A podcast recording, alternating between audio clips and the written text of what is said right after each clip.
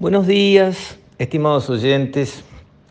Quisiera referirme hoy al tema de la eutanasia, asunto planteado en un proyecto de ley que está desde el año pasado, entiendo, eh, esperando su tratamiento en nuestro Parlamento. Me apresuro a decir que mi opinión en este tema viene conducida por mi fe. Soy católico y para un católico de verdad la vida es sagrada. Lo cual nos simplifica muchísimo las cosas. Los católicos respetamos la vida y por lo tanto no atentamos contra ella nunca. Así sea un bebito en la panza de su mamá, que está allí pero es evidente que está vivo, es vida, no se toca, no al aborto. Estamos también en contra de la pena de muerte, aunque sea el criminal más atroz, confeso y con todas las pruebas del mundo, matarlo, no. Tampoco estamos de acuerdo con el suicidio y tampoco estamos de acuerdo con la eutanasia, que es, bueno, cuando la persona ya está en las últimas, matarlo. Porque hay que decir las cosas por su nombre. Desde ese punto de vista, como católico, mi posición es simple, clara y no hay confusión posible. Y espero que se respete como corresponde. Y no solo los católicos tenemos esta visión. Hay muchas confesiones que están en la misma línea, incluso van más allá, algunas como los budistas, que no solo la vida humana es sagrada, sino que la vida, incluso el animal, es sagrada. Recordarán ustedes aquella película Siete años en el Tíbet, unos monjes budistas tenían que construir un edificio y cuando empezaron a escarbar los cimientos eh, se les armó un lío porque tenían que transportar, rescatar y transportar las lombrices que no se fueran a dañar. Porque claro, en muchas creencias orientales está subyacente la reencarnación, entonces la lombriz puede ser la reencarnación de un ancestro. Entonces imagínense ustedes un occidental enganchando vivo en un anzuelo una lombriz que puede ser un ancestro para tirar el anzuelo al río y sacar un pez que puede ser otro ancestro y ponerlo a la parrilla. Inmanejable. Como sea, para un católico este tema es de muy fácil solución. Pero dirán, bueno, pero hay que legislar y no todos en la sociedad son católicos, hay ateos, hay agnósticos, hay de otras confesiones eh, y por lo tanto, bueno, la posición de los católicos se respeta, pero la ley eh, está hecha por una sociedad multiplural. Bien, acepto el desafío, vamos a debatir dejando de lado la fe y entrando con la lógica y la razón, que debe ser válida también para un ateo o para un agnóstico o para un musulmán o lo que sea. Ahí hay dos temas bien separados que en este caso se mezclan y a mi juicio generan la confusión. Uno es el tema de la libertad individual. La persona decide que se quiere matar. Se supone que estando en sus cabales y con alguna lógica médica atrás que sostenga el hecho de que, bueno, realmente este, la situación es extrema. La libertad individual. La Virgen, en los mensajes que pasa en Meyugore, en uno de ellos yo recuerdo una frase que me quedó grabada. Su libertad es su debilidad.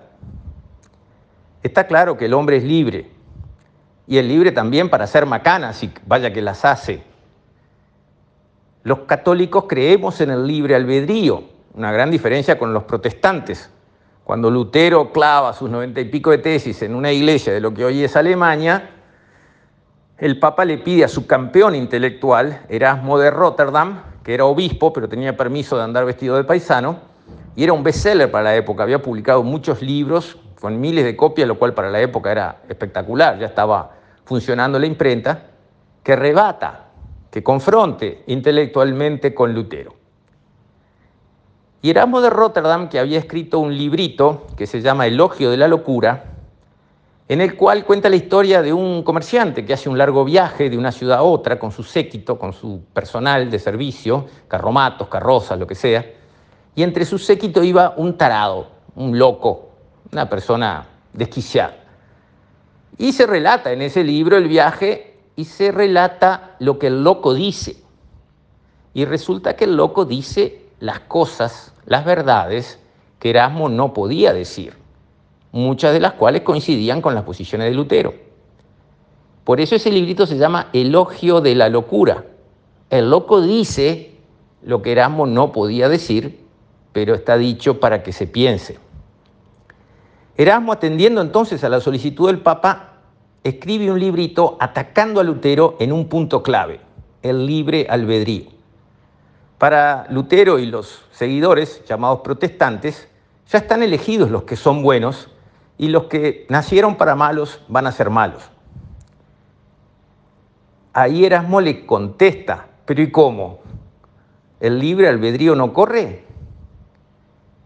¿No tiene importancia que yo decida hacer una maldad?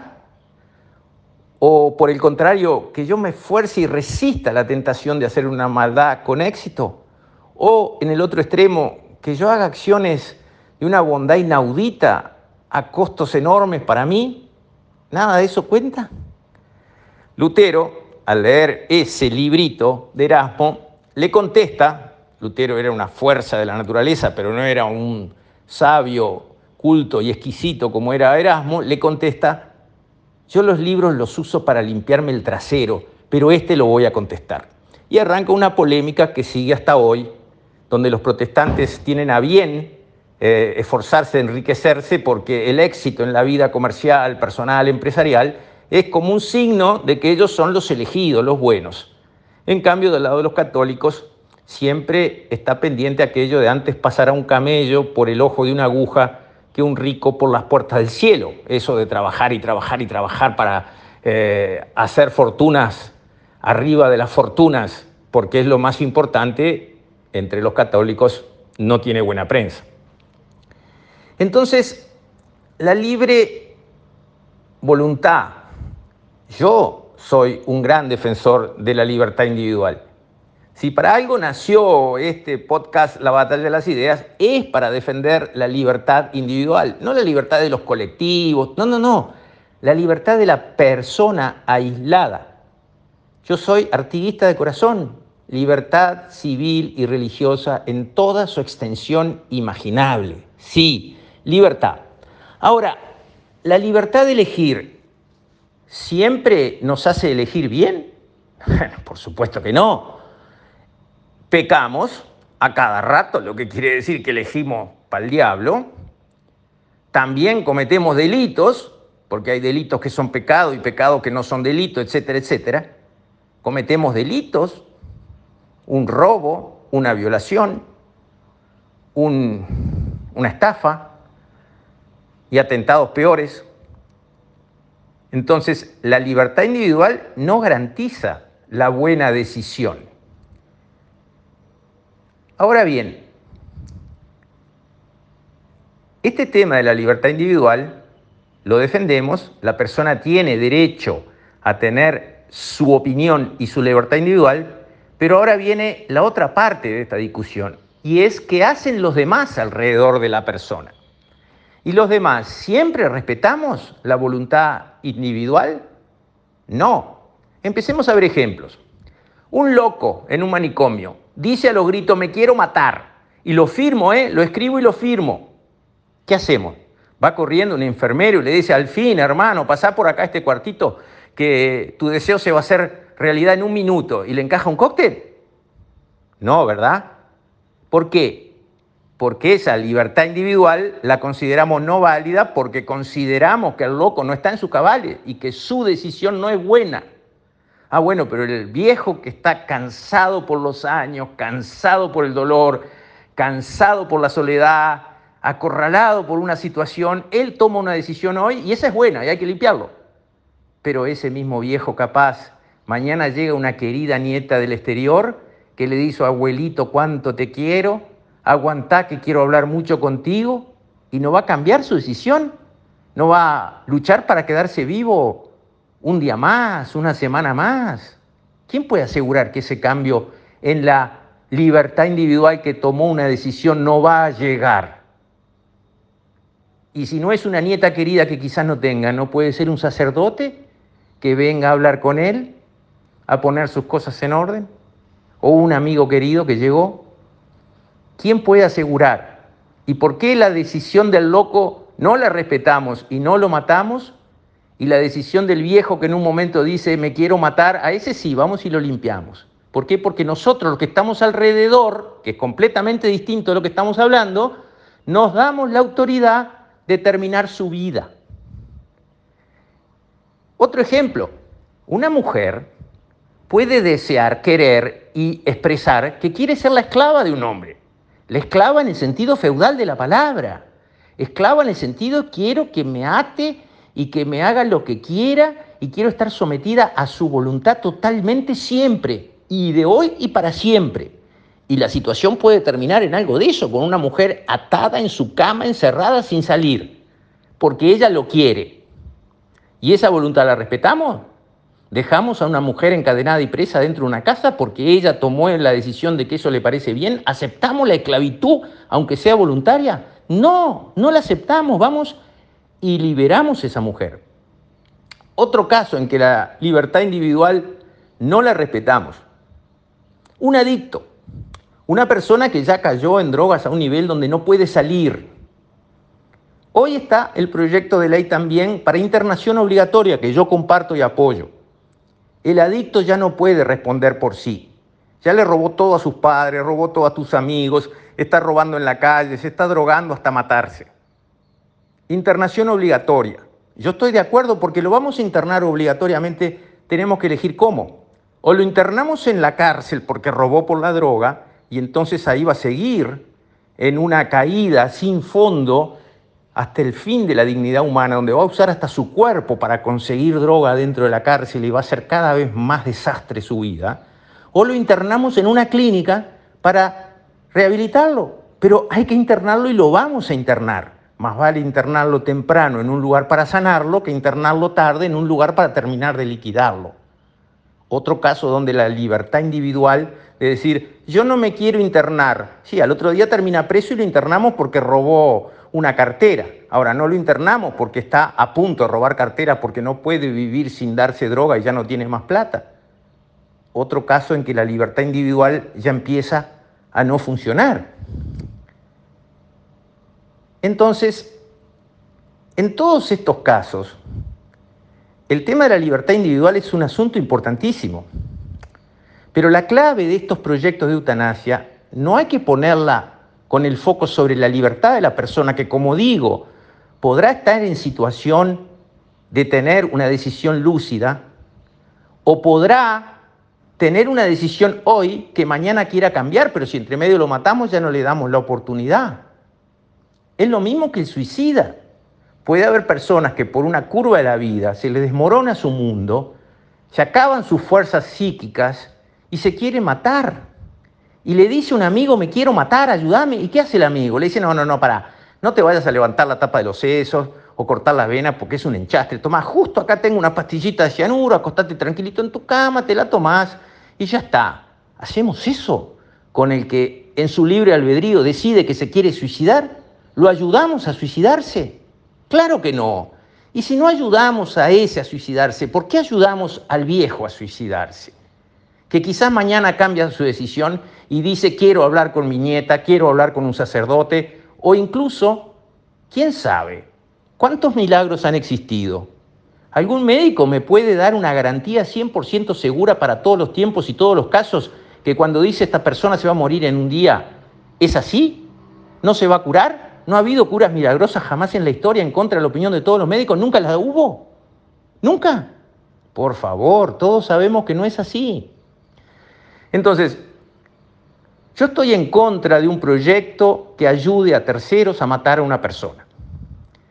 Eso es distinto al caso de respetar la voluntad cuando se trata de no estirar la vida de manera artificial. Y acá tengo una historia familiar. Mi tía y madrina, Titi Norma, que le puse cuando yo era chico, Álvarez Ruibal, querida madrina, siempre festejábamos su cumpleaños en casa porque era soltera, vivió sola y autosustentable toda su vida. Y para darle de una pincelada a su carácter, ella cada tanto llevaba a mis hijas a una tienda a comprarle alguna ropa que ellas quisieran, como regalo. Y en vez de tratar de elegir ella, que jamás le iba a invocar en los gustos, le decía, bueno, ¿cuál tienda está de moda? ¿Cuál quieren? Bueno, todas sabían exactamente dónde había que ir, allá iban. Y entonces en la tienda, la empleada, la vendedora, viendo una mujer con dos o tres nenas, le decía, señora, señora tal cosa, señora tal otra, y mi tía, Titi Norma, contestaba, no, no, no, señorita, y como las de antes. Mis hijas desaparecían atrás de los probadores, la pobre vendedora desaparecía atrás del mostrador, en fin, una situación. Titi Norma, en un cumpleaños, que siempre lo festejamos en casa porque vivía sola, pusimos la torta con la velita, a cantarle Happy Birthday, a soplar la velita. Titi Norma de los tres deseos se inclinó, sopló y la velita ni se movió. La llama no se inclinó ni un grado. Ahí nos miramos entre todos, dijimos, upa, bueno, ahora feliz cumpleaños, va de nuevo, cantamos el feliz cumpleaños y ahí soplamos entre todos, chau velita, pero nos quedamos pensando, Titi Norma no tiene más capacidad pulmonar. Efectivamente, un poco tiempo después, Titi Norma internada, porque su nivel de oxígeno en la sangre se derrumbaba, y los médicos la quieren entubar. Titi Norma con esa paz y esa dignidad, les dice no. Pero ¿cómo no? ¿Hay que entubar? No, no quiero que me entuben. Los médicos salieron corriendo para hablar con nosotros, la familia que estábamos afuera. Bueno, pero hay que entubarla y la paciente dice que no. Perfecto. Si Titi Norma dice que no la entuben, no la entuban, pero se va a morir. Y sí, y usted también, y yo también. Si ella en su libre albedrío y con toda su lucidez dice, no me entuben, no la entuben. Y no la entubaron. Y Titi Norma se murió dos o tres días después, hablando bajito en un susurro con sus seres queridos y habiendo recibido la visita de su sacerdote que la ayudó a irse en paz. En vez de haber estado entubada, sedada, dormida, con unos caños atravesándole la tráquea, lo cual había sido la misma muerte un día, dos días o tres días después, pero sin ese tiempo de dignidad para partir en paz para una buena muerte. Entonces, la libertad individual para evitar acciones mecánicas que en realidad no van a evitar la muerte, sino van a postergarla al costo altísimo de la dignidad de la persona y del disfrute y del manejo de sus últimos momentos, esa libertad individual hay que respetarla. Ahora, la libertad individual que pide, mátenme ahora, esa no hay que respetarla. Con esto Estimados oyentes, me despido. Hasta mañana, si Dios quiere.